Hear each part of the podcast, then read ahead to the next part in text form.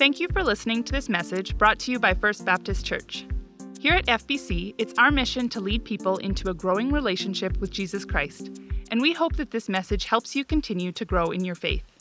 This audio is property of First Baptist Church, but feel free to give away copies of this message in the hopes that others will be impacted by what they hear. For more information about FBC, or if you want to stay connected with us, visit our website at fbcloyd.ca or look us up on Facebook and Instagram. Thanks, and enjoy the latest from FBC. Hey, good morning, everyone. I, um, uh, you know, those these bumper, uh, these bumper videos for the sermon, sermon bumpers, they're really cool, right? And and you probably think that they're sort of to try and get us into the groove of where we're going with the message. But if you talk to any of the staff, they'll tell you that they're just there so that Doug knows when to go up on stage. they're tr- trying to train me. Um, hey, uh, just uh, full disclosure, um, I'm not feeling great today.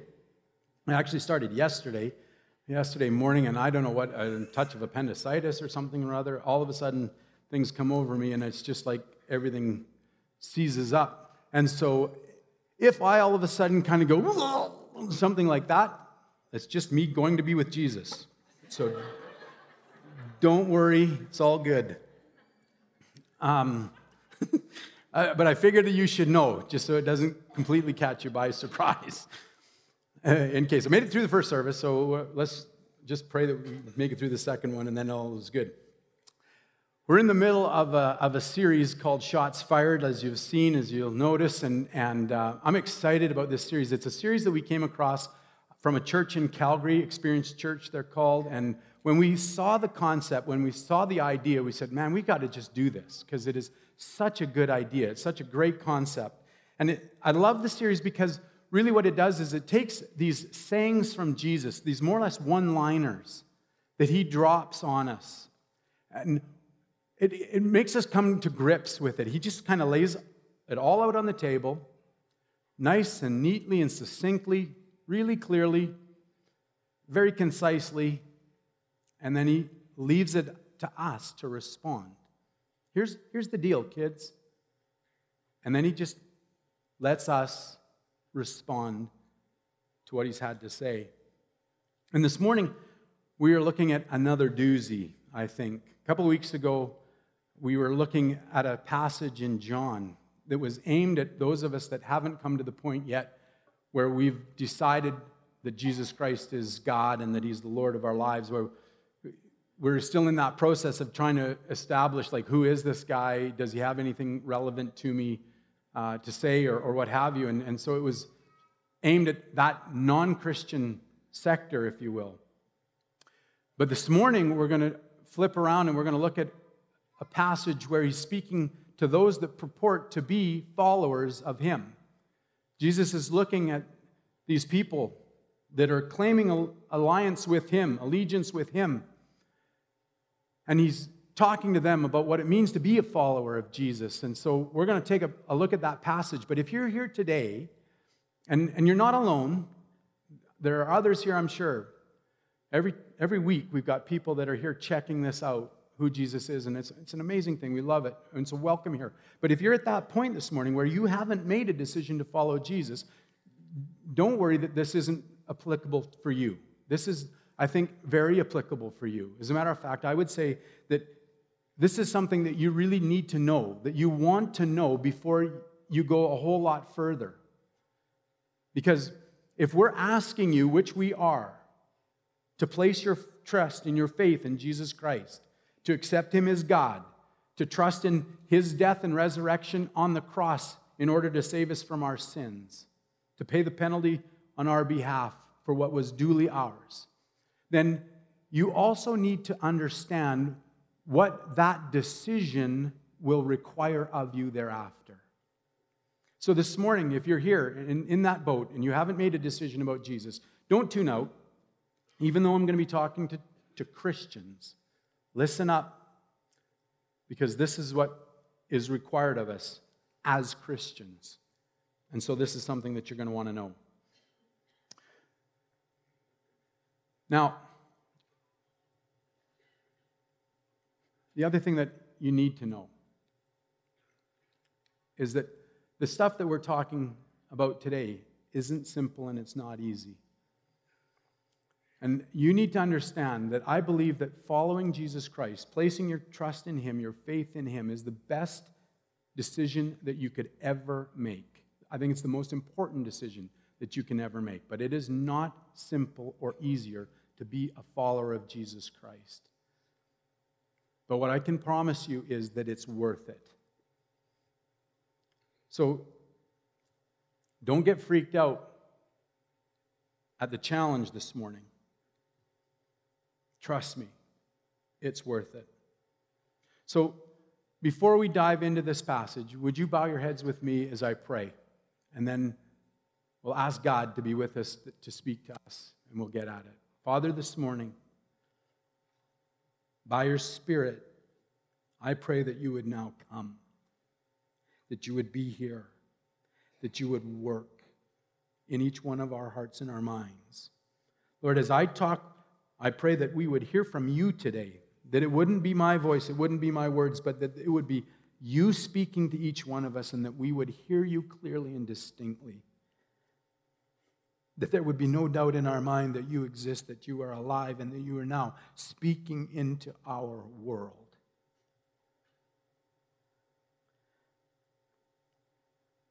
For the sake of your Son, for the sake of what he has done for each one of us, for the sake of what He offers to us in our need. And so I pray these things now in His name for His sake alone. Amen. Okay, if you've got your Bibles, I encourage you to grab them, pull them out. If you've got it on your phone, please grab your phone, flip it open. That's cool. We love that. Uh, if you don't have then that's not a problem either. There's a Bible in front of you if you want to use that, or else the words are going to be on the screen. And we're going to be looking at a passage from Luke chapter 6, verses 46 to 49. And so, as we come to this section in the book of Luke, you'll find that this is often referred to as the Sermon on the Plain or the Sermon on the Plateau. And it's sort of a corresponding section, if you will, to the Sermon on the Mount that we find back in Matthew sort of a, a, a companion piece to that, covers some of the same things. And in it, Jesus is speaking to his followers. And what he's doing is he's defining his followers. That is to say, what a true follower of his looks like, both in character and in action. And in this particular section that we're going to look at this morning, Jesus lays out what he expects of his people. What his expectations for are, are, I mean, for those of us the purport that claim to be a follower of Jesus Christ. Specifically, he lays out for us how we're to respond to him if we believe him to be God and if we put our faith in him for our salvation. So, starting in verse 46. Read along with me. Why do you call me Lord, Lord, and do not do what I say? As for everyone who comes to me and hears my words and puts them into practice, I will show you what they are like. They are like a man building a house who dug down deep and laid the foundation on rock. When a flood came, the torrent struck that house, but could not shake it because it was well built. But the one who hears my words and does not put them into practice is like a man who built a house on the ground without a foundation. The moment that torrent struck that house, it collapsed and its destruction was complete. So we come to verse 46. And Jesus looks at us and says, Why do you call me Lord, Lord, and do not do what I say? In other words, don't call me Lord if you're not going to do what I say. Turn to your neighbor for the last time for me and say, Shot fired. Now, this is definitely a shot for me. When I hear Jesus say this, it's like a shot right across the bow of my life. Because I want to call Jesus Lord. I do call Jesus Lord. But so often, day after day, I don't want to do what he says. I don't, I don't want to do what he says. I acknowledge him as Lord, but I don't want to do the things that he tells me to do. And this morning, I don't, I don't know if that's even that big a, a confession in the scheme of things, because I think more or less we're all in the same boat. Are we not? Isn't this something that we all sort of struggle with?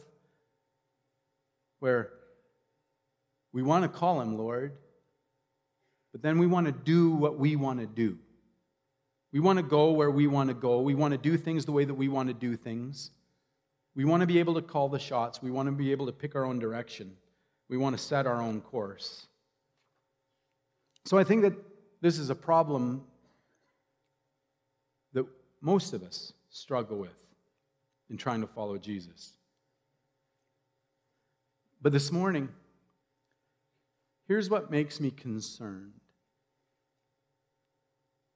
I'm afraid that in our Western culture, our theology has made it largely unnecessary to follow Jesus. Maybe unwittingly, perhaps conveniently, we have fixated on the doctrinal elements of salvation.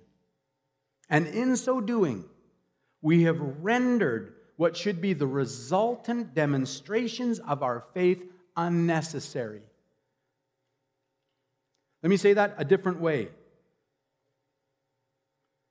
I'm concerned that, in short, we have come to the point where we are presenting and or subscribing to a gospel that rests only on what we think. And then it overlooks and perhaps even omits what we are called to do. I think the North American church has been lulled to sleep. That we have been convinced that all I have to do is subscribe somewhere in my mind. And then I'm saved. I'm good to go. And on I go, back into my life doing my own thing thinking that we've got the bases covered, the back door closed, and that we're going to be fine. Pastor and author Bill Hull puts it this way We've made the test for salvation doctrinal rather than behavioral. All that matters is being able to properly articulate the doctrine of salvation and any call for change in our behavior, that is, in how we live, is at best secondary, if not moot. In essence, then, that being the case, it amounts to religious philosophy rather than true faith. It's a religious philosophy That's all I'm subscribing to, not true faith. Now, this morning, to be sure, and I want to make sure that you know what I know, that you know I understand where our faith rests. Ephesians 2 8 9 says, For it is by grace you have been saved through faith, And it, this is not from yourselves. It is the gift of God, not of works, so that no one can boast. So this morning, you need to understand that I know that our faith rests in Jesus Christ alone. God's grace revealed to us through Jesus Christ, who came and paid the penalty on our behalf. There's nothing that we can do to merit salvation in and of ourselves. We are completely and wholly insufficient to accomplish that by anything that we say, think, or do. It comes only through Jesus Christ and His grace. But this morning, we need to understand, and I think maybe we've forgotten, that the proof of our faith comes in whether we actually follow Christ. which is to say that we are called, church family, not to just believe, but to be followers of Jesus. Listen, listen to the words that Jesus spoke to us. Jesus himself speaking into our lives, cutting to the chase, getting right down to the brass tacks about what it means to be a follower of his. Matthew 28, verses 18 to 20, part A. Jesus tells us there this. Then Jesus came to them and said, All authority in heaven and on earth has been given to me. Therefore, go and make disciples of all nations, baptizing them in the name of the Father and of the Son and of the Holy Spirit, and teaching them to obey everything I have commanded you. Jesus Christ comes along, and just in case there was any doubt, he points out the fact that all authority has been given to him in heaven and on earth.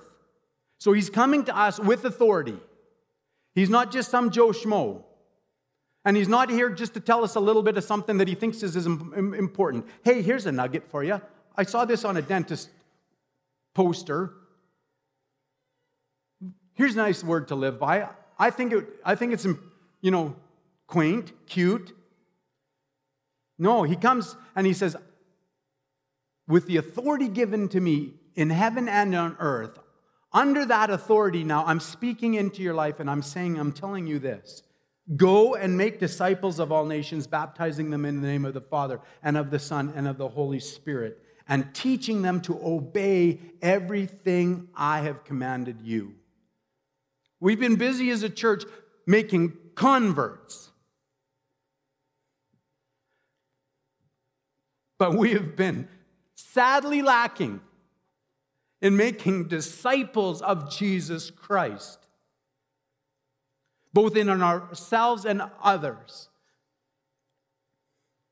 Look at Jesus in Luke 9, verses 20 to 23, 23 to 25, where he says this then he said to them all, again, this is Jesus speaking, whoever wants to be my disciple must deny themselves and take up their cross daily and follow me. For whoever wants to save their life will lose it, but whoever loses their life for me will save it. What good is it for someone to gain the whole world and yet lose or forfeit their very self?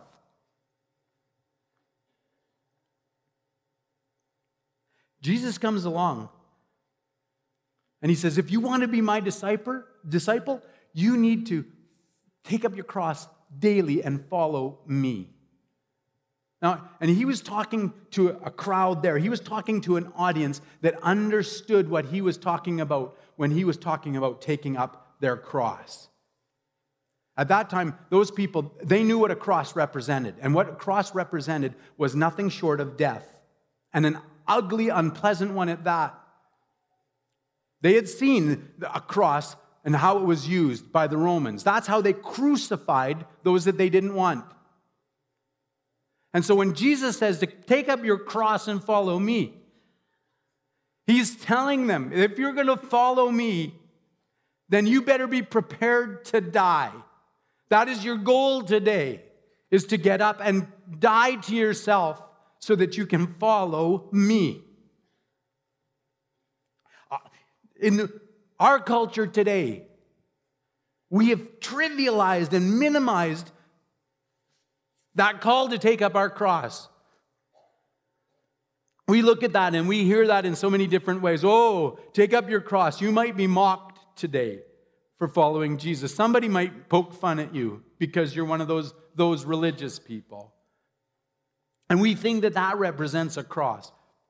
We, we're called to give up some cash to support this or that or the other thing. And we think we're taking up our cross. But Jesus is saying, no, listen, don't miss this. I'm calling you to die. The, what I'm calling you to do is to get up every morning and die to yourself, which is to say that you're turning from the things that you think are important, the priorities that we want to set as individuals, and we're turning towards the things that God has set out for us as priorities for us as His followers. And He's calling us to live for Him. John 14, verse 15 says it this way Jesus again speaking to us. If you love me, keep my commands. If you love me, keep my commands. That one's hard to misunderstand. If you love me, keep my commands. And then in James 2:17, James chimes in on this same topic. There he says, In the same way, faith by itself, if it is not accompanied by action, is dead. In the same way, faith by itself, if it is not accompanied by action, is dead.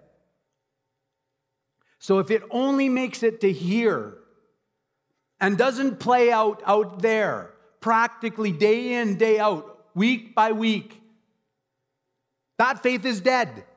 It's going nowhere. James says. Dead in the water. And so we come back to our text again today, verse 47.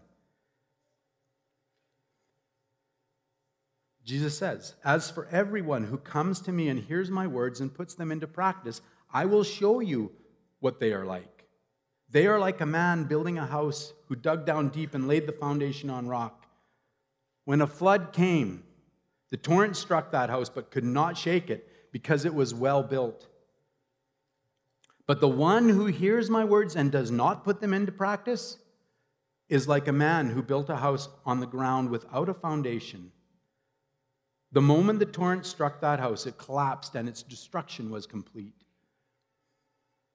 Jesus is pointing us to the fact that there is coming in our lives a torrent at some point, our lives are going to be required of us.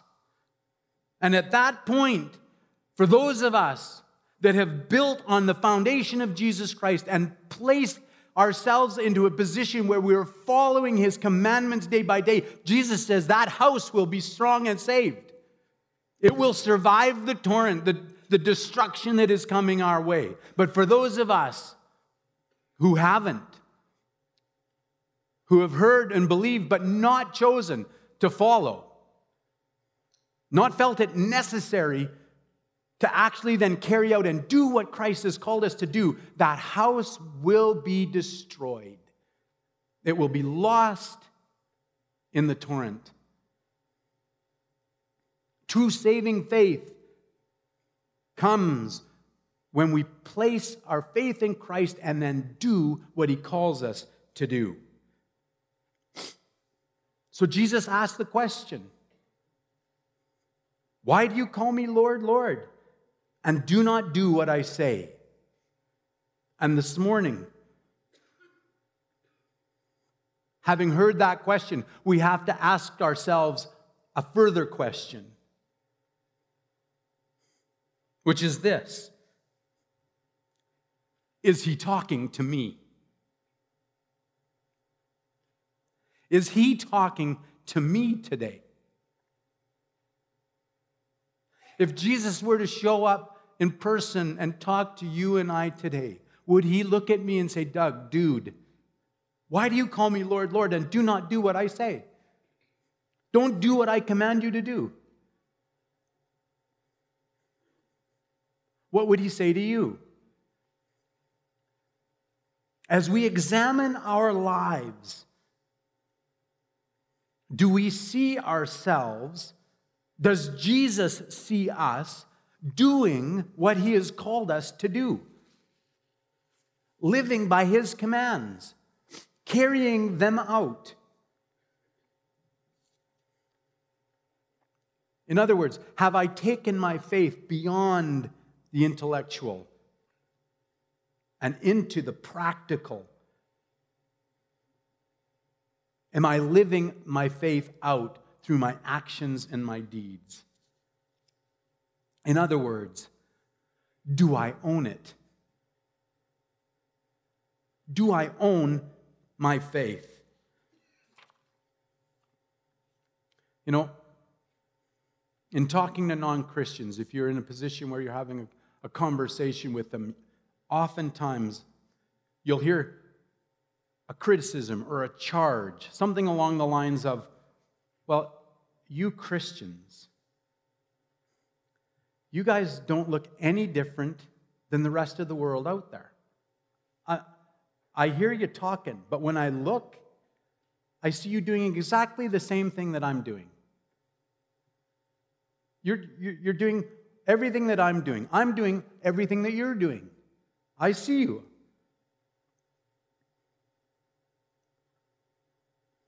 You're busy trying to make a living. I'm busy trying to make a living. You're busy looking after your families. I'm busy looking after my family. You're trying to be comfortable. I'm trying to be comfortable. So, if that's the case, if there's no difference, then why would I bother with all this Jesus stuff? Like, why would I bother with it? Why would I get up and go to church on Sunday morning when I could be sleeping in? Because I don't see a difference day to day to day to day. And you know what? Frankly, I think they got a point. I think they've got a point. If our faith doesn't make us different than the world around us, then what do we have to offer? What are we actually calling them to do and change toward?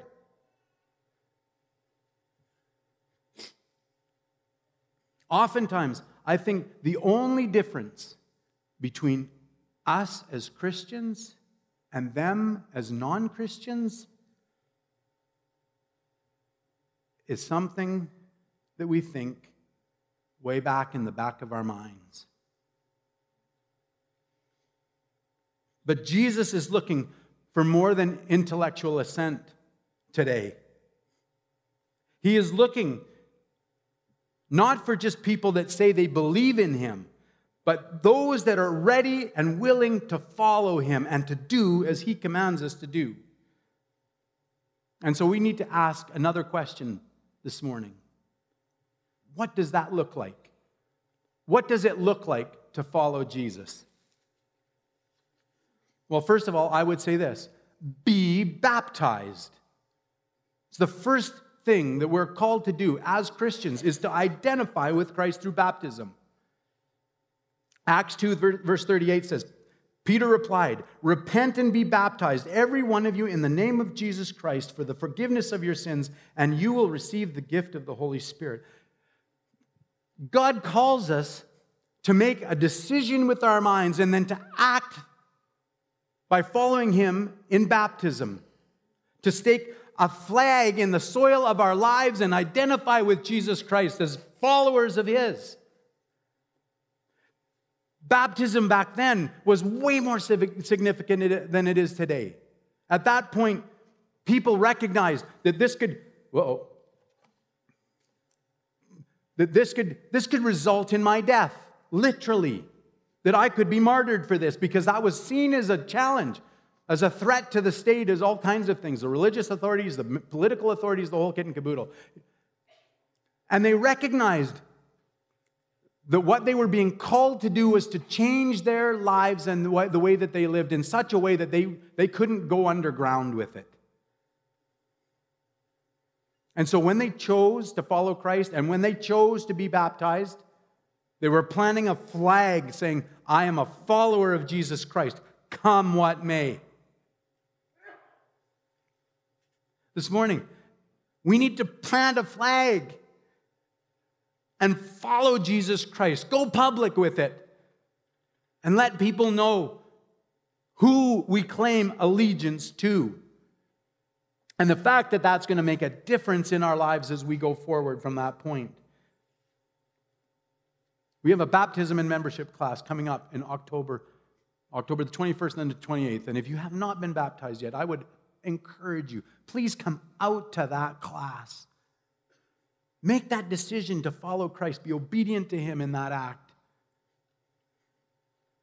Find out about it there.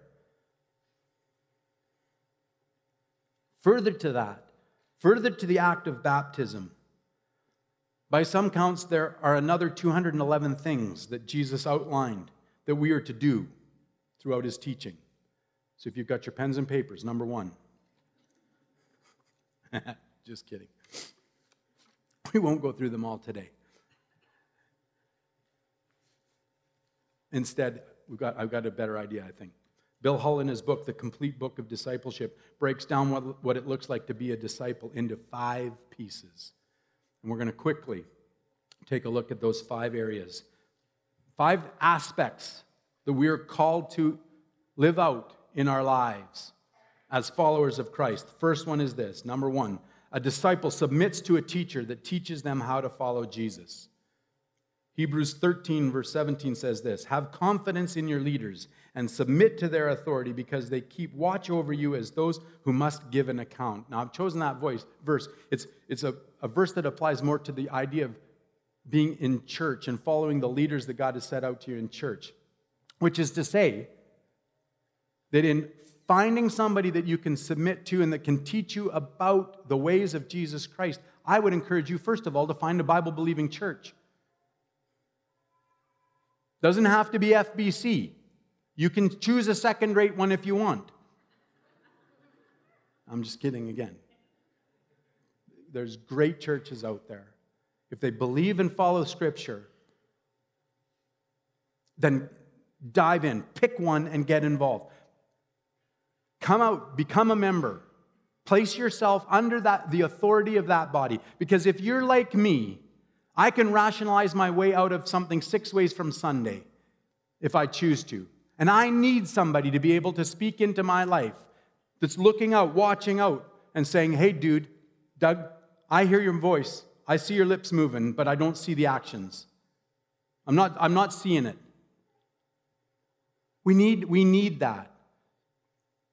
So join a church. Remember those baptism and membership classes, October 21st and 28th. We'll tell you about why we think you should join us here. But pick somewhere and be a part of it. Be a part of a small group. That gets even better yet. It gets a little bit closer, a little bit more intimate. People that know you better can speak into your lives, are more acquainted with what's going on and where you're at. And, and finally, pick someone that you will submit to, that you will give permission and authority to speak into your world and say, hey, dude, how are you doing? What's going on? Where are things at? I think I sense a problem. And commit to that for one another. Number two, a disciple learns Jesus' words.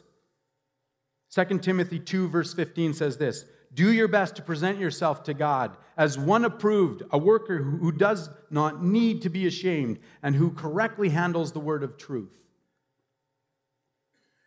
Present yourself to God. Give yourself to following His word, learning about it, understanding it, and applying it. It's a great verse. But there's also this one here Psalm 111, 119, sorry, verse 11. I have hidden your word in my heart that I might not sin against you.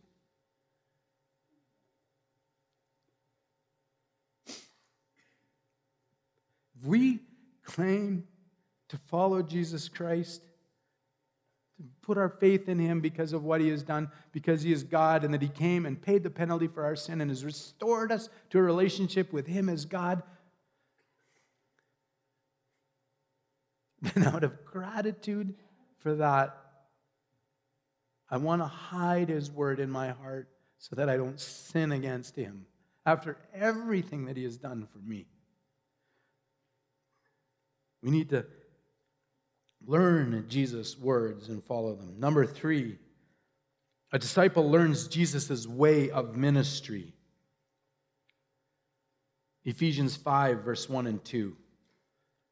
Follow God's example, therefore, as dearly loved children, and walk in the way of love, just as Christ loved us and gave himself up for us as a fragrant offering and sacrifice to God. We need to follow Jesus' way of ministry, which is to say that we need to learn to walk in the way of love. Day by day, person by person, issue by issue, circumstance by circumstance, to walk in the way of love and to then give ourselves up. Give our lives away as a fragrant offering to God, saying, Take my life and use it. I love, I love the words that we just sang in the songs. If we, if we took the songs that we've sung this morning and we just committed to doing them, we wouldn't need this message today. The one line just wrecks me every time. Everything I am for your kingdom's cause. There's a prayer. There's a prayer. That if I could be everything I am for Christ's cause, touched down. Well done. Follow God's example, therefore, as dearly loved children, and walk in the way of love, just as Christ loved us and gave himself up for us, a fragrant offering and a sacrifice to God. Number four, a disciple imitates Jesus' life and character. 1 Corinthians 11, verse 1 says, Follow my example. This is Paul speaking to the Corinthians. Follow my example as I follow the example of Christ. We're to follow the example of Christ.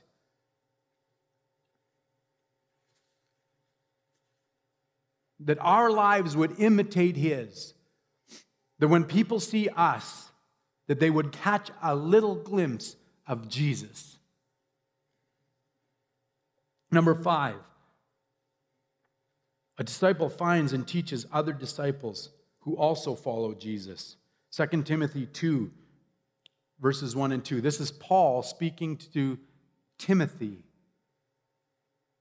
And he says this Then you, then, my son, be strong in the grace that is in Christ Jesus. Okay, and I just want to make a note of this here. Be strong in the grace. Remember, we said we were saved by grace, but it isn't passive. It's what God has done for us. By His grace, He has saved us. But then now Paul's calling us to be strong in it, which is to say, take action in that grace. Don't just receive it. Now put it into practice. Be strong. that You then, my son, be strong in the grace that is in Christ Jesus. And the things you have heard me say in the presence of many witnesses, entrust to reliable people who will also be qualified to teach others. Oh, we don't like that one, do we? Number five, can we just scratch that? I want to rationalize my way out of that, and I can rationalize my way out of that really fast. Who am I to be speaking into somebody else's life? If they could just see me, they understood me for who I am really, I've got nothing to offer. So I can just bypass that one. I'd be doing them a favor, frankly, if I didn't try and disciple anyone. Or I can look around and say, I've got so many things to do. I've got so much stuff to happen. Surely you can't be serious about me actually having to find somebody and disciple them. And then, let alone, are you crazy? Are you, it's just ludicrous. I've got to find somebody that's reliable so that they can actually take what I teach them and turn around and teach it to others. And you're trying to say that I should be responsible for that? I don't want to be responsible for myself, let alone for somebody else doing then what they're supposed to do. But that's what God's calling us to do. That's what Jesus is calling us to do. Here's the thing here's the thing. As a church, we have forfeited ground on this territory. And as a result of that, because we haven't been out there taking this responsibility seriously, our world is where it is today. That's where that's why we're at. We all go home and we shake our heads at what's going on around us in the world. And, and here's the problem it's you and I not doing our job. It's you and I rationalizing our way out of becoming and being followers of Jesus Christ. That's our problem. That's you and me. We've got ourselves to blame. These are the five categories that demonstrate what it means to be a follower of Jesus Christ. Interestingly enough, I think we've even done it a little bit better than Bill Hull points out here. They're the four things that we've got right there. Those things encompass and encapsulate what it means to be a follower of Jesus Christ as we think big, as we think small, as we think in, as we think out. That's why we're dead set sold out on those, those things. That's who we need to be. That's us. That's what we're called to do. Think big, think small, think in, and think out. This morning, can I ask you another question? Are these five categories, are these four things representative of your life? Are they characteristic of your life? Jesus says they need to be. Jesus says they need to be. And now he's re- awaiting our response. Let's pray. Father, God, forgive us.